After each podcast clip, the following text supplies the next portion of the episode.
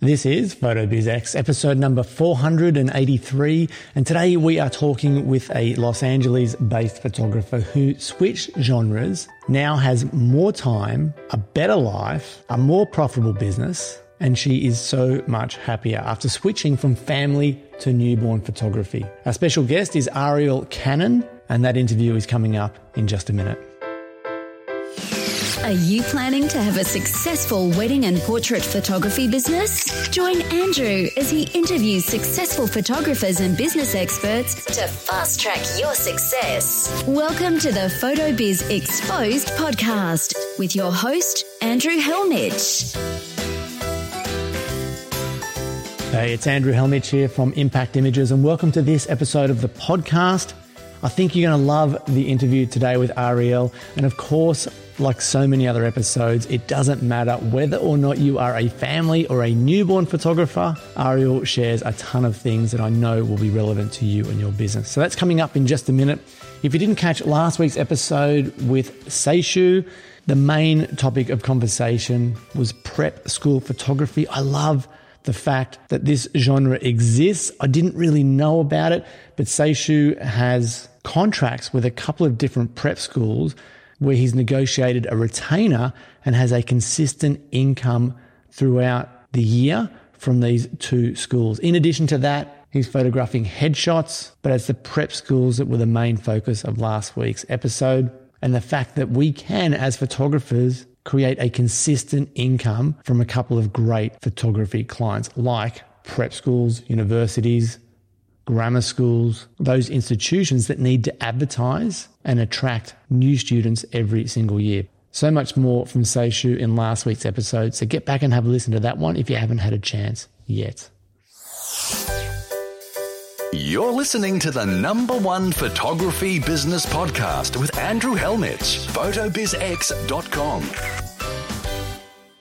We're going to jump into this interview with Ariel in just a second.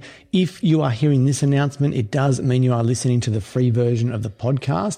Now, what that means is you won't hear the full interview today with Ariel. I am saving a large portion of the second half for premium members only. So if you are loving what she shares in the first half of this interview and you'd like to hear the full interview, grab a one dollar thirty-day trial for the premium membership. You can get more details about that over at photobizx.com forward slash try. Welcome to another great eye for business. It's time for Andrew's special guest. Today's guest has been a PhotoBizX member since twenty eighteen, and we were recently exchanging some emails, and she told me, I've been listening to your podcast a lot lately, and I've noticed that many of the photographers you're interviewing have staggering profits, five hundred thousand dollars or more in turnover each year. I find these interviews inspiring, but also daunting. My business passed one hundred K in net profits in twenty twenty-one, a huge jump for me without doing I P S or Facebook ads. Not that there's anything wrong with either of those approaches. And I'm on track for another six-figure year. I also learned she's about to start some marketing efforts with the goal of getting to two hundred K net profits within the next two years. So that conversation led me to asking her onto the show for this interview. Our special guest is Los Angeles-based and focuses on maternity, newborn, and family photography. She's been in business for almost ten years. I'm talking about Ariel Cannon, and I'm rapt to have her with me now. Ariel, welcome. Thank you. Wow. So twenty twenty-one sounds like it was a massive year. It was. It was a big change for me. I had been making gross numbers, so you call that turnover, right? Yeah. Of fifty thousand, kind of limping along with that. And it was fine. You know, I've got little kids, so, or I had little kids and my husband was working and that was okay. I could grow my business that way, but it was starting to get a little tiring and I made some changes and they kind of coincided with the pandemic. So twenty twenty was a bit of an odd year, I think, for everybody. And then twenty twenty-one, I finally kind of got to where I really had hoped to be, to feel like I was, you know, succeeding in my business with some of the goals I had set for myself. So up until twenty twenty or twenty nineteen, you know, you, you said, uh, you know, you were sort of doing around fifty thousand, and like, was that making you happy, or did you always see yourself as, you know, making one hundred, one fifty, two hundred thousand? it was not making me satisfied from a financial perspective. I had always envisioned something bigger than that, just because I think, you know, and probably a lot of listeners know that even if you're not shooting all the time, you're probably working on your business all the time. And I was doing a lot of hours, you know, I was working on it a lot and not making enough money for all that labor. It was fulfilling because it was exciting, and it's exciting to build your business. And, you know, I like the business part of it and the photography part of it. So it was fun, but it wasn't really a sustainable model. Got it. So at that time, were you aware of the fact that you needed to be doing or creating more revenue, or did you have someone point that out to you? Like, did you get to a point where you thought something's got to change? Yeah, it was pretty internal. At that point, I didn't have like a coach or anything like that. So, you know, it's everybody else, podcasts, Facebook, whatever. I had been doing mostly family photography. At that point, that's what I started with. And I started right off the bat with I P S. And I was having great sales. So, you know, I was making two thousand dollars, three thousand dollars. Once I had a fifteen thousand dollars sale, but I never had enough clients. I just never got to that point where I was bringing in enough sessions for it to really be great money. And I know that you can. I know I P S works really well. It never felt quite the right fit for me. Like, I wasn't terrified to do it or anything. It just, it wasn't quite right. And it's hard in Los Angeles. Everything's really far away. So, you know, driving to a client's house to do I P S or having them come to me was like time intensive. Mm-hmm. So it wasn't your husband that sort of said, Ariel, like, what are you doing? You're spending fifty, sixty, seventy hours here and you're making fifty thousand? Or did that conversation come up? No, I think he said a few times rather sheepishly, you know, do you think you'll always have to work this many hours?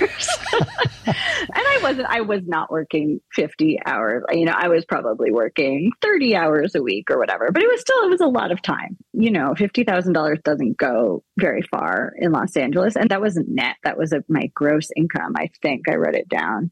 So yeah, he was, you know, he wasn't pressuring me or anything. And we were in a position where he was making the money and I was with the kids. So it wasn't like I had quit some hugely lucrative job mm-hmm. to do it. And now it's funny, the tables have turned a little bit. He's an actor and the pandemic really disrupted what he was doing. And so work's been really continues to be slow for him. And he has actually become my editor and retoucher. That's so, so good. That's so good. He now works for me a few hours every day. And luckily his past life was in computers and he's really good at it. Awesome. So what happened in twenty nineteen, twenty twenty? Like, what was the big, uh, I guess that's when the changes happened and you saw the, the results in twenty twenty-one. Yeah. So I think the main thing that changed for me was that I shifted my focus from families to newborn work. I was feeling really frustrated with the fact that family, for me, family portraiture was very seasonal. So it was really crazy busy in the fall and just dead otherwise. There was no like time crunch other than that season for pre-holiday, no urgency for people to get their photographs taken right now. And I think as a, a high priced photographer doing I P S, that was even harder to bring those clients in year round. And, you know, I'm not saying like there's other people who are so great at I P S and they're having, they're booked solid. And I totally get that. I was obviously not marketing that properly and not finding those people.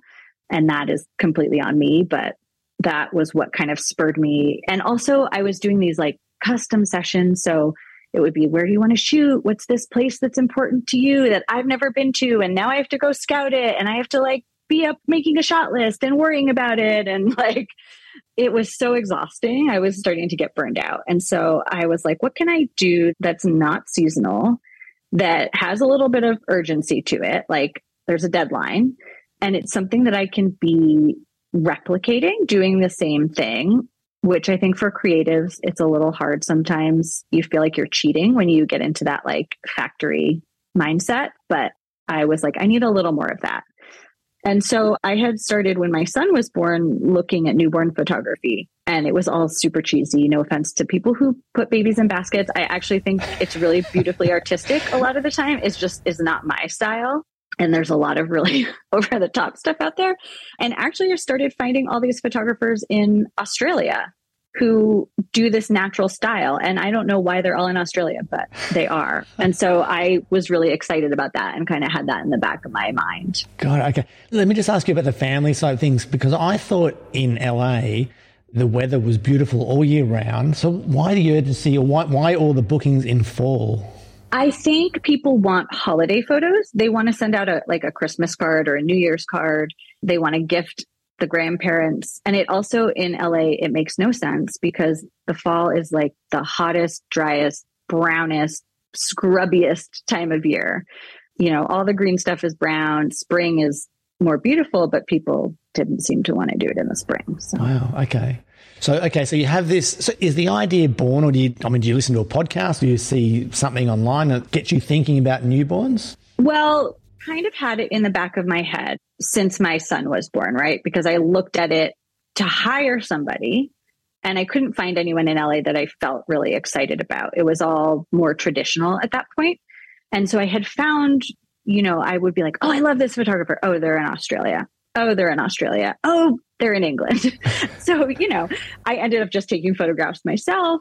And I just never thought of myself as a newborn photographer. Like it took a little, I don't know. I just needed to percolate kind of in my brain. And I, I had that kind of just in my brain. I'd done some for a few friends and some relatives.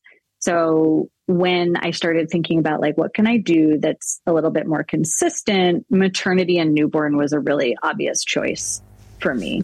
Got it. So then tell me about that transition. Do you just stop advertising for families if that's what you were doing, or do you start rebuilding the website? What's the first step in this success story?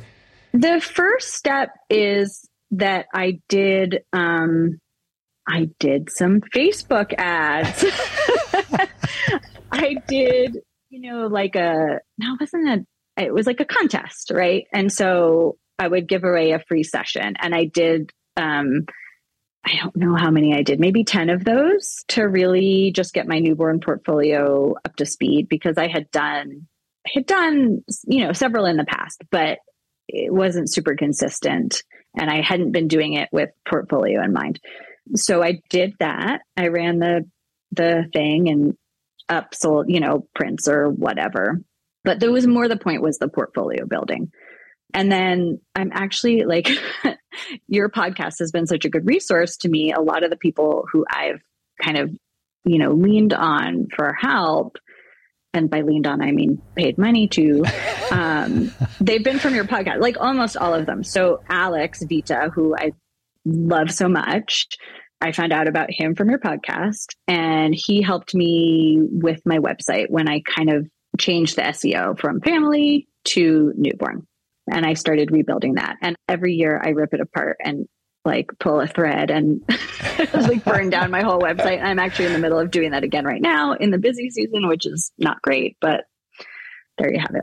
Okay. So you, you start building the new portfolio, you work on the website. How do you start bringing clients in? So my main source of clients has always been Google.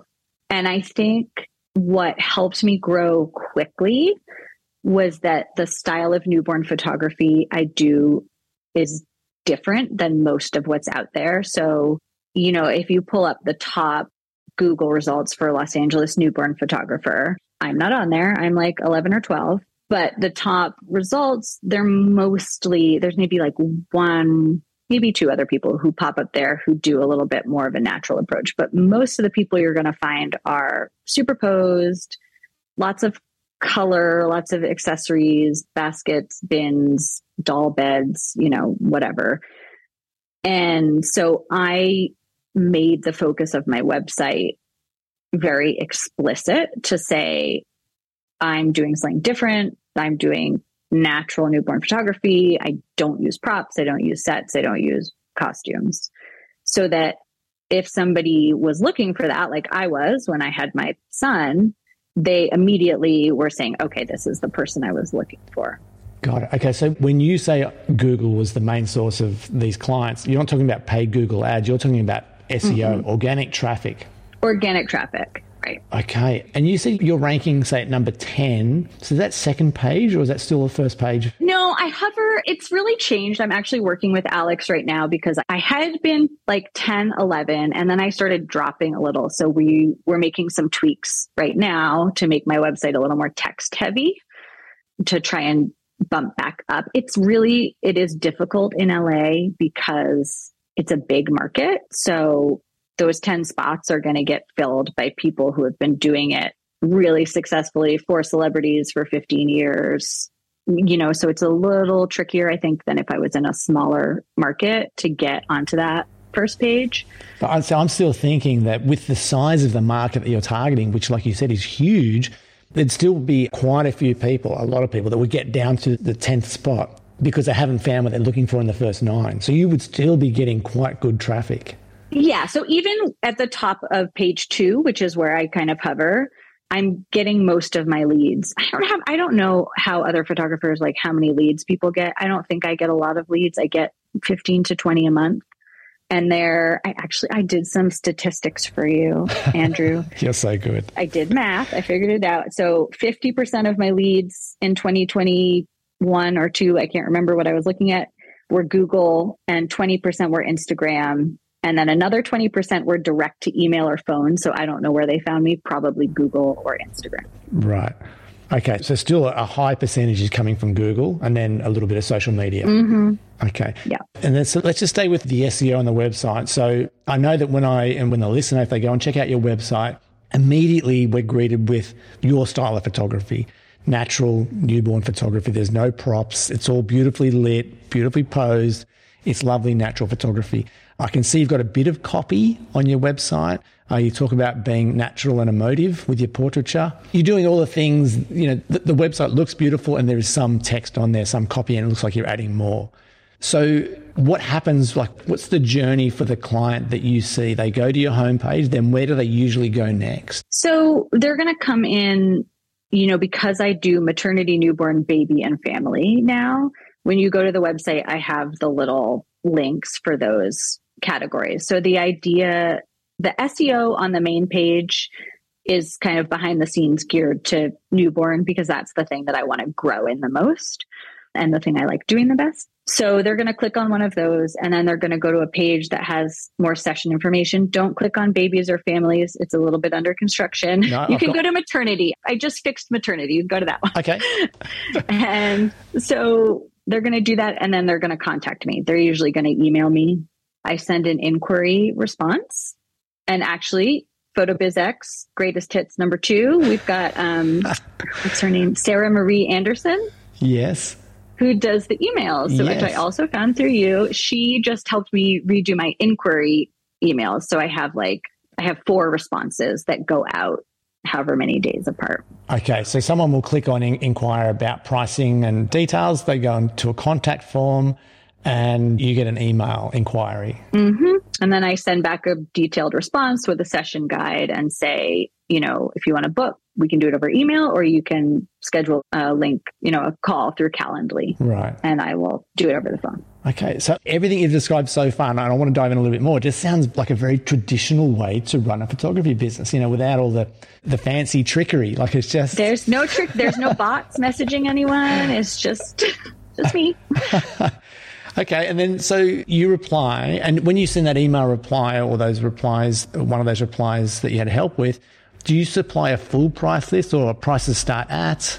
I do a full price list. I tried to put in the session guide, like everything anybody would want to know, because I like to know all the details up front. You know, for me, it's like, it's bad enough that my the prices aren't on the, the website as a consumer. And the reason I did that was I actually put my prices on because I've been working with Sandra Cohn over the last year a bit. And she's a huge proponent of like, put your prices on the website, put your prices on the website. First of all, inquiries drop, which is expected, but also terrifying. So like you have to have nerves of steel. And second, for me, because I'm like really in this growth phase of my business and really trying to get data, to not have the data of what leads were coming in and what percentage I was booking and what sessions people were inquiring about that information was valuable to me. And so I didn't want us to cut that out. Right. So you'd rather see a drop-off once you send your pricing guide than have the drop-off happen before you get the inquiry in the first place. Yeah, I'd rather go through the trouble because, like I said, I'm not getting hundreds of leads a month. I'm getting fifteen to twenty leads a month, you know, thirty if it's a crazy month. So it's worth it for me to kind of just have that data coming in. Got it. And this pricing guide, is this like a, a fancy, beautiful P D F or is it just a, a straight out email? It is not a P D F. I don't believe in P D F pricing guides. It is a web page. So it's just a hidden page on my website and I can send it to you if you want it, but it's very detailed with session information, F A Qs, retouching examples, studio wardrobe information, pricing, product guide. It's like everything. Right. So is that the same page that you, did you test that, having that live and available on the website, or was that something different you tested? It wasn't the same page. It was, I can't remember how I had it. I just had the prices on each session page, or maybe it was like a starting starting price. I can't quite remember because it was very short-lived where I was like, nope, I can't. I'm not ready for this. Okay, so you get an email inquiry. You send them a link to your price guide, your pricing guide page. Then you obviously have their email address. Then do you then put them into a sequence or are you starting a, a one-on-one personal conversation with that client, trying to initiate that?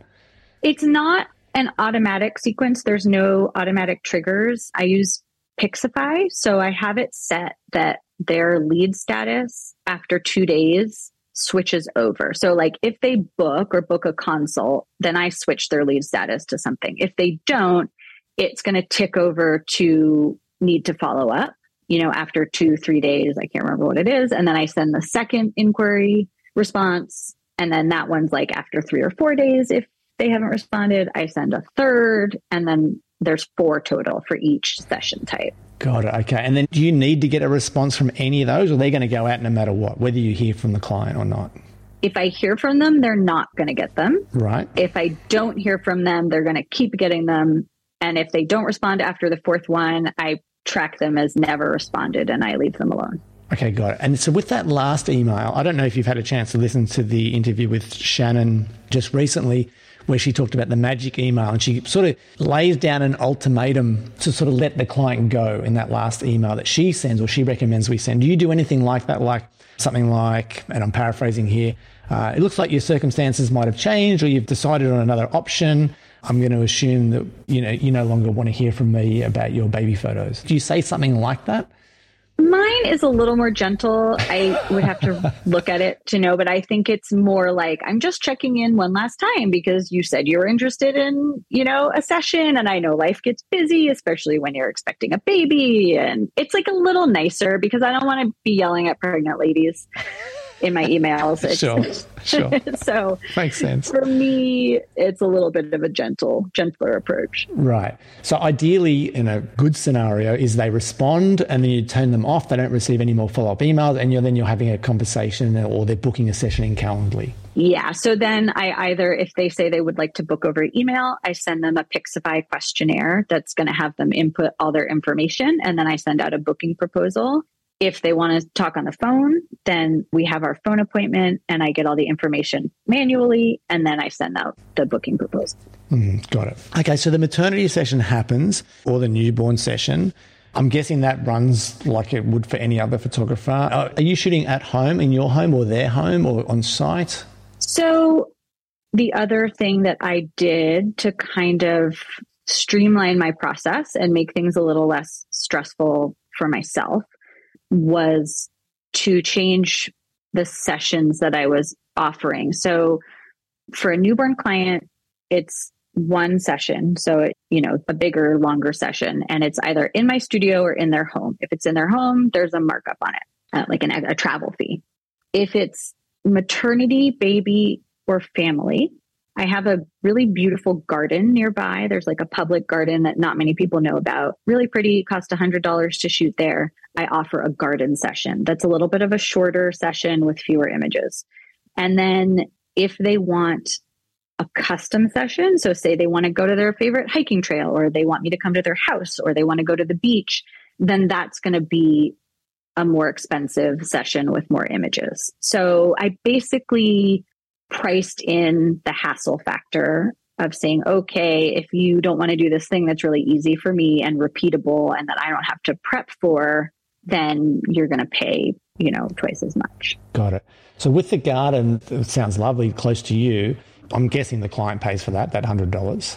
What I do is a studio session for me is seven hundred fifty dollars and the garden is eight hundred fifty dollars. And I'm just upfront. I say in there, one hundred dollars of your session fee goes to sustain this nonprofit garden. Right. Okay. So that one hundred dollars fee you pay to the garden, is that something you negotiated or is that a set fee they have for every photographer? That's their set fee. I shoot there a lot, so I still pay the same fee. They give me wiggle room on the timing and stuff. They're not super strict. And it's also a charitable, because it's a nonprofit, it's a charitable donation, so I can write it off as well. Nice. Excellent. Unreal. I think I can. My accountant picked it up. I'm sure you can. I hope the I R S is not listening. Well, it's a, it's a business expense anyway, so it's got to be a tax deduction. Yeah. Okay, so you do the session. What happens after the session? Like, what's, because it sounds like you're not doing I P S anymore. I'm not doing I P S. So, for example, so say they did a garden maternity session. I'm going to send a follow-up email that night or the next day. Like, it was so great to see you. We got beautiful photographs. And I tell them you can expect your proofing gallery within a week. And then I go over next steps. So I just say, you know, when you get your proofing gallery, you're going to have five days to look at your photographs. You're going to pick your favorites. You've got fifteen that are included. And you can add additional for, um, it's one hundred fifty for five or six hundred for the full gallery that I've presented. So they have that information. And then my husband edits the photographs so and good. Does all the file management. I realize this is not a part that many people could replicate um, in a business, but... And then I use Pick Time. So it's very easy. I send out their gallery and they look through them. They either will select just the, you know, the fifteen included, or they'll purchase additional ones. And then I'm going to tweak this and we can talk about it if you want or not. But what I had been doing is when they get their retouched gallery, so they select their photographs, two weeks later, they're going to get their retouched gallery, which is the images they selected, they're retouched, they're in color and black and white, they can download them. And I do a twenty percent discount for like a five day period to buy products through me. So again, PhotoBizX for the win. I think that was Ali Ciarto's. Nice. Is that how you say her name? Yeah, yeah, Ali Ciarto. Yeah, I think that was her interview where she, um, I remember listening to it while I was struggling to frame something myself for I P S and like getting dust stuck in it. And, and I was listening to the interview and she was like, yeah, I just charge what I need to make in the digitals. And then if they buy products, like, that's great. It's extra. And I was like, oh, that's what I need to do because, so because this is not fun. So, so that's what I do. And so what are you going to change that? Did you say? I'm only going to change the timing. So I think what I'm going to do, this is getting really like nitty gritty. Do you want to hear it? Yeah, sure. Go. Tell me. Okay. So I think what I'm going to do is they're going to get the proofing gallery, and during the proofing gallery, when they select their digitals, that's their opportunity to buy any custom artwork through me. So like an album, you know, a Musea framed print. And then when they get their retouched gallery, they'll have another discount, but it's going to be like a friends and family sale for like loose prints and things like that that can be right. auto-fulfilled through mm-hmm. Pick Time, because I'm showing them proofs with a watermark. So I can't do an auto-fulfilled product when they're looking at the proofing gallery because what they would be sending to the lab is not finished. Yes. Got it. Got it. That makes sense. That so, makes sense. Anyway. So, okay. Then, so you're using Pick Time. They see that, they make their purchases. And so it sounds like with the maternity shoots you're doing, they're not a loss leader. You're profiting from those and making a good profit from those sessions. How many of those women are going on to book newborn sessions as well? I haven't calculated that. I would say most of them, maybe seventy-five percent. Are doing the newborn. They usually book them at the same time though. When I started out doing newborn, I was doing free maternity sessions. And I was like, this is really stupid. Like, I don't need to be doing this, because it was what people did. I heard all these interviews or whatever, Facebook groups where they're like, I do it for free and it's quick and easy. And I was like, you know, it's not that quick and it's not that easy. So then I was charging like a small amount if they booked a newborn session. And now I actually don't offer a discount if you book newborn and maternity. I only offer a discount if you do newborn plus two other sessions. So they would have to do like maternity and a six month session, or newborn six month and one year. That's so good. And it, you wouldn't even, you wouldn't believe that unless you tried it or you'd heard someone else doing it. You'd think you'd have to be going down this road and giving them away or doing them as a loss leader. Yeah. That's fantastic. So that's any session you book is profitable. Yes. Which is what you want. Yes. And that was important to me because, you know, nothing is just that ninety minutes you're spending in a session or sixty minutes. It's a lot of communication time. And, you know, I've got two kids and we live in L A and it's expensive to live here. So I kind of need to charge more money. Yeah. Yeah. Nothing wrong with that. That's good. Yeah. And it sounds like too, your sessions aren't free either. You're charging good dollars for your sessions, and then you have potentially an additional sale on the back end. Premium members of PhotoBiz Exposed hear more of the best photography business strategies from every guest. You've got a great business. I love it. I love the way you've made it suit you and your lifestyle. I love the way your husband's working in there as well. You can run your family, have a nice life and good profits as well. Where's the best place for the listener to go and see more of your beautiful work? You can go to my Instagram. If you want to be my eight hundred first follower, you can. It's Ariel Cannon Photo, I think. It is. And then my website is ariel cannon photo dot com. Cool. I'm going to link to both of those. I won't link to your Facebook page, seeing it's a gosh. I don't know what's on there. I can't remember. There's still photos on there. Okay. Newborns. It's going to be real outdated soon. Uh, look, again, Ariel, thank you so much. You've been an amazing guest. So good to have you listening. Let me hit you up with one last question. What would you like to hear on the podcast for an upcoming episode? Where should we go with it? What would help you and your business? I would love to hear more people who are selling products and not doing I P S. I think there's so many ways that you can configure your pricing with a combination of digitals and products, and it's really, really hard to do, in my opinion. If there's someone out there who thinks it's really easy to do, I would really like them to be on your podcast.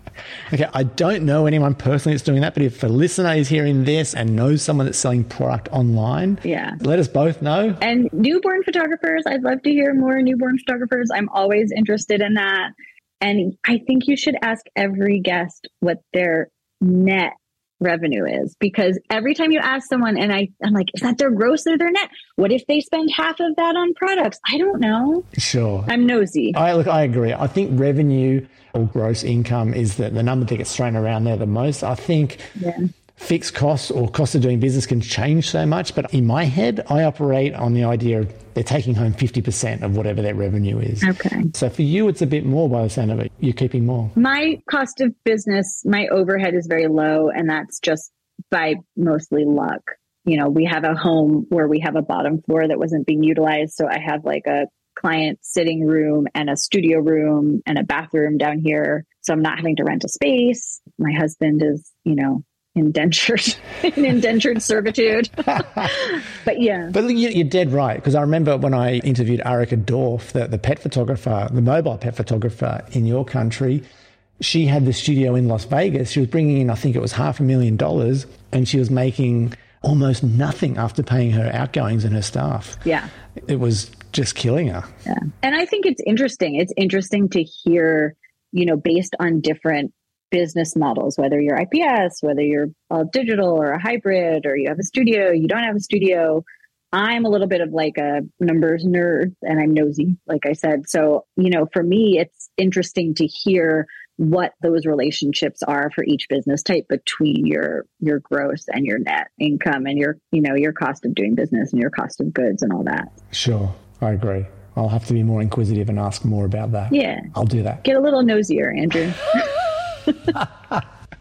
I already get told, whoa, whoa, whoa, what are you doing asking me about my revenue? Yeah. You can ask them ahead of time if it's okay. Yeah, yeah. Ariel, you've been an amazing guest. Thank you so much. Thank you. It's, you know, you fulfilled a lifelong dream for me, Andrew. That's awesome. Thanks. I hope you enjoyed that interview with Ariel as much as I did. Ariel, if you're listening, again, thank you so much for not only reaching out in the first place, but also for coming on, for sharing everything you did. Massive congrats on your success. I love the business that you've transformed and built to suit you and your lifestyle. So again, massive congrats and thanks for coming on and sharing. For you, the listener, I do hope there was a ton that you were able to get from Ariel and what she shared. Was there something specific that she did share that you thought, yes, I could apply that to my business and I'm going to? I'd love to hear about that. Let me know in the comments area of this week's show notes, which you'll find at photobizx.com forward slash 483. Now, in those show notes, I've got examples of Ariel's beautiful work. I've got a list of anything and everything that she mentioned in regards to links. It's all there in that one spot. And of course, you'll find the comments area at the very bottom. If you are a premium member, let's chat more about what Ariel had to share inside the members Facebook group. Ariel is already there and a member. So make sure you tag her if you have a follow-up question or if you just want to say thanks for coming on and sharing what you did. Just before we close out today's episode, I did send out an email last week to you if you are a premium or a free listener to the podcast, asking about things that you want to learn, things that I should be asking, topics I should be covering, or guests that I should be inviting onto the show. And the response and feedback has been fantastic. So thank you so much if you did reply. I haven't had a chance to reply to everyone yet that has responded to that email. I'm planning to do that this week. But the insight that you've given me, if you did reply, was super helpful. And it means that I can better tailor the content, the questions, and the interview guests to help you with your business. So again, massive thanks if you did respond to that email. And I promise I'll be following back up with you if you did, and also taking what you shared into account and applying it to the podcast for upcoming episodes and interviews, and into twenty twenty-three, which just sounds scary to say. I do have some fantastic guests coming up in the next month or so. There's also the course coming up with Ali Stewart Ross on utilizing competitions to bring in fantastic and new clients to your business. I'm going to have more about that in next week's episode. And speaking of next week's episode, it is a public holiday here in Australia again next week. So next week's episode will be coming out a day later than usual, which will be my Tuesday. Uh, it could be your Monday, depending on where you are in the world, but it will be a day later than usual next week. Alrighty, that is it for this episode of the podcast. I'm going to wrap things up here, get this audio out to you and your podcast app. Then I'm off to the gym, some lunch, a little bit more work, a little bit of golf practice with my younger son, Jordan, and then off to pick up Linda from the train station on her return from Queensland, where she's been holidaying with my family. She went away with my family to Queensland for a few days. I wasn't able to get away this time because of work down here, but it looks like and sounds like she's had a wonderful little break away. Alrighty, that is it for this episode of the podcast. I'll talk to you next week, a day later than usual. Have a fantastic week yourself. Stay safe, healthy, and well, and I'll talk to you soon. Bye for now. If you have enjoyed this episode, head to photobizx dot com. Join the conversation, leave a comment, and share your thoughts on the interview with Andrew and today's special guest.